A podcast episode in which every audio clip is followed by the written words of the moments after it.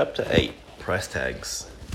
So, how is it being patrol leader? I ask Sasha when I meet up with her after school. What I don't say is Mrs. Finch caught me in the computer lab and I think I might be in serious trouble, or Daniel turned in my bibliography and really saved my behind. But I think the only reason he did it is because he feels sorry for me. The best part is getting out of school early, she says. And the kinders, I prompt, smiling at the nickname. Yeah, they're okay, Sasha says, but she doesn't sound as excited as she did yesterday. I wait for her to tell me what's changed, but she remains quiet. Oh, I almost forgot. I stop and pull two math sheets out of my backpack. I hand one to Sasha and slip the other one down between my paper things folder and my science journal. She moans, Fractions and decimals again? Want some help? Please, I don't get them, she says, especially their relationship.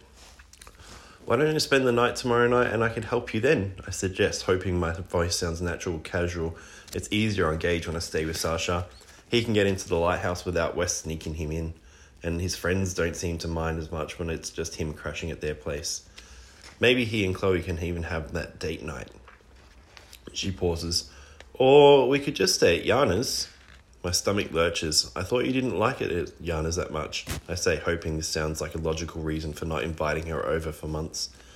She rents the best movies, Sasha says. 48 hour rule, I say, sighing with what I hope sounds like regret. I always used to hate this rule of Yana's that she needed at least 48 hours' notice before a guest came over, but now I'm grateful for it. Sasha sighs too, though hers sounds less regrettable and more frustrated. I'll ask my mother if you can come over again tomorrow night. Great, I say, trying to ignore the emphasis. Call you after you ask, she says. Okay, I say, hoping she won't wonder why I'm calling on Gage's phone again. Even though I know that Sasha is a little bit resentful about her having to ask her mother if I can stay over again. All that I can think of at this moment is that twin, extra twin bed in her room with a puffy comforter and clean, crisp sheets. Heaven. As I cross the road to her head start, I see the airplane man from the soup kitchen sitting against the brick apartment building. He's got his arms wrapped around his dog, his chin resting on its head.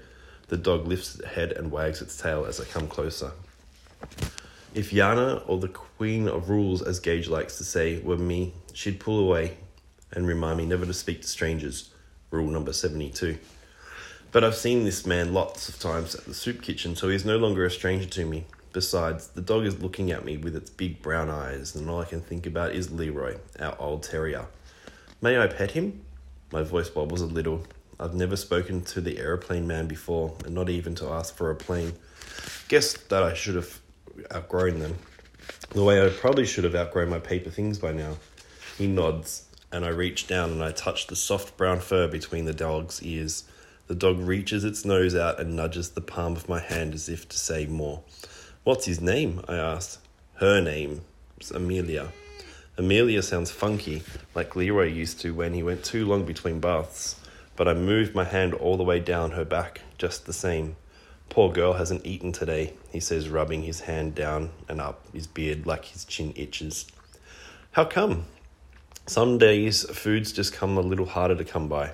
Amelia rolls over to show us her tummy. She's loving the pats. The soup kitchen doesn't allow dogs, right? I ask.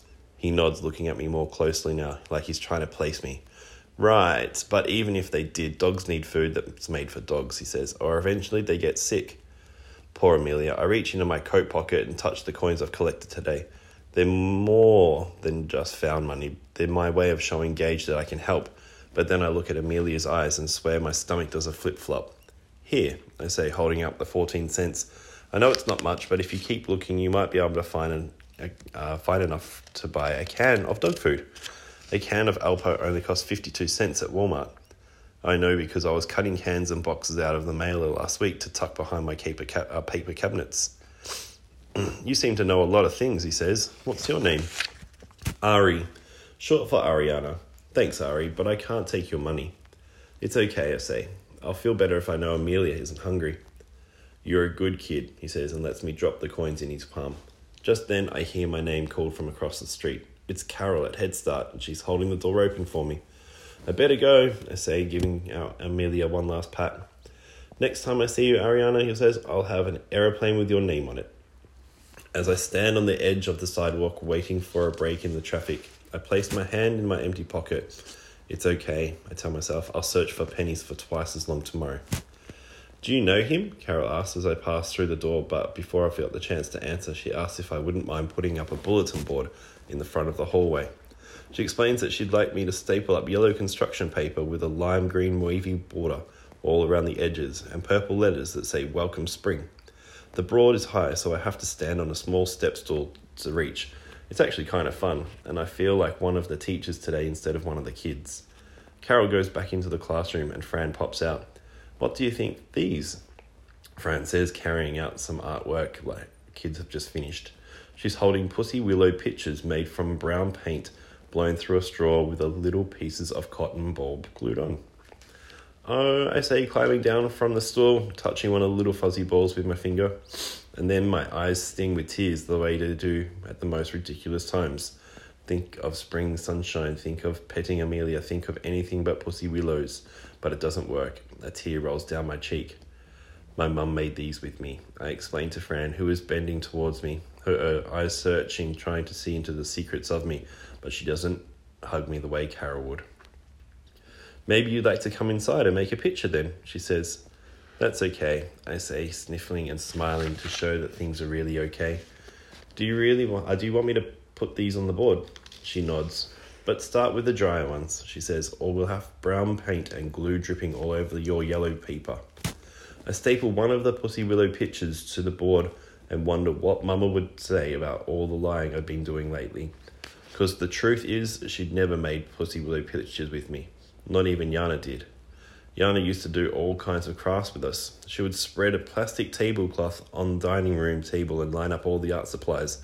Then she'd instruct us like a teacher on what to do first, what to do second. I was always happy sitting in my chair wearing one of her old shirts for a smock, following her instructions. Now take a teaspoon of brown paint and place it on the blue paper near the center. Not that much, Gage. Less, less. I take my straw and gently blow in the paint into a long, graceful stalk. Gage would blow too hard, causing the paint to run off the paper and onto the tablecloth. Gage, stop it, Yana would shout. Go and grab a sponge and clean up your mess. Why does everything have to be your way? he'd asked. Because I'm the grown up, Yana would say. Well, when I'm older, I'm only going to do the stuff I want to do, Gage would invariably counter. Not while you're living under my roof, Yana would say, and then Gage would stomp off, forgetting all about the sponge and leaving Yana to pick up his mess. After a while, Yana gave up craft time. Gage didn't want to come to the table, and I didn't want to do anything without Gage. I think about pussy willows, how little fuzzy pearls bloom from sturdy straight sticks, how they burst open just when you've had way too much winter promising spring. I looked down at the artwork and spread out on the floor. Some pictures like like pussy willows against the blue sky. Some look like poodles rolling in a mud puddle. Here, Ari, it's Omar. He's standing in the hall next to Carol, holding a newly painted pussy willow picture. I made this one for you. It's messy. The paint is streaming in unexpected directions and the cotton balls are glopping with glue. I love it, I tell him, and I do.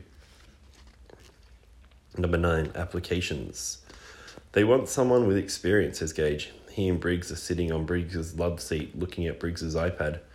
Maybe they'll train, says Briggs, who is trying to be patient, but I can tell he's sick of Gage coming up with a reason for not applying to every job. I know and Briggs knows that it's not hard. It's not that Gage doesn't want to work. He works harder than anyone. He really, really, really wants to get a good job so we can get an apartment. it's just that he hates it when he asks, uh, and people tell him no. I look up from my math homework. Who's hiring? Jiffy Lube, says Briggs. It's a service station for cars. They want someone with experience, says Gage. How do you get experience? I ask. By working at a service station, says Gage. How do you work at a service station? By having experience, says Gage. The circle game has become one of Gage and my favourite games. All of our longings are trapped in circles where there is no beginning and no end. Hey, Briggs says, it's just occurred to me. My boss's brother owns a Jiffy Lube. Both Gage and I look at Briggs like he's found a trapdoor. Do you think it's this one? The one that's being advertising? Gage asks. I don't know, says Briggs. I could ask. No matter what, I could still tell him about you. Couldn't hurt, says Gage, letting his eyes speak a world of thanks. We leave it at that and don't say anything more after a job tonight. Hopes are as delicate as butterfly wings. Say too much, want something too much, and they'll crumble. Instead, I tell Gage about staying at Sasha's tomorrow night, which makes him cheer happy. When we both make phone calls, me to Sasha, Gage to Chloe. Suddenly, the evening feels a whole lot lighter. Briggs suggests we cook up some spaghetti and meatballs. Gage insists on a veggie too. I open Briggs's freezer and choose green beans. Do you know, I say after we cleaned our plates and Gage started on the washing, that Louisa's first book, Flower Fables, was published by George Briggs. Maybe one of your relatives knew Louisa May Alcott. Oh, yeah.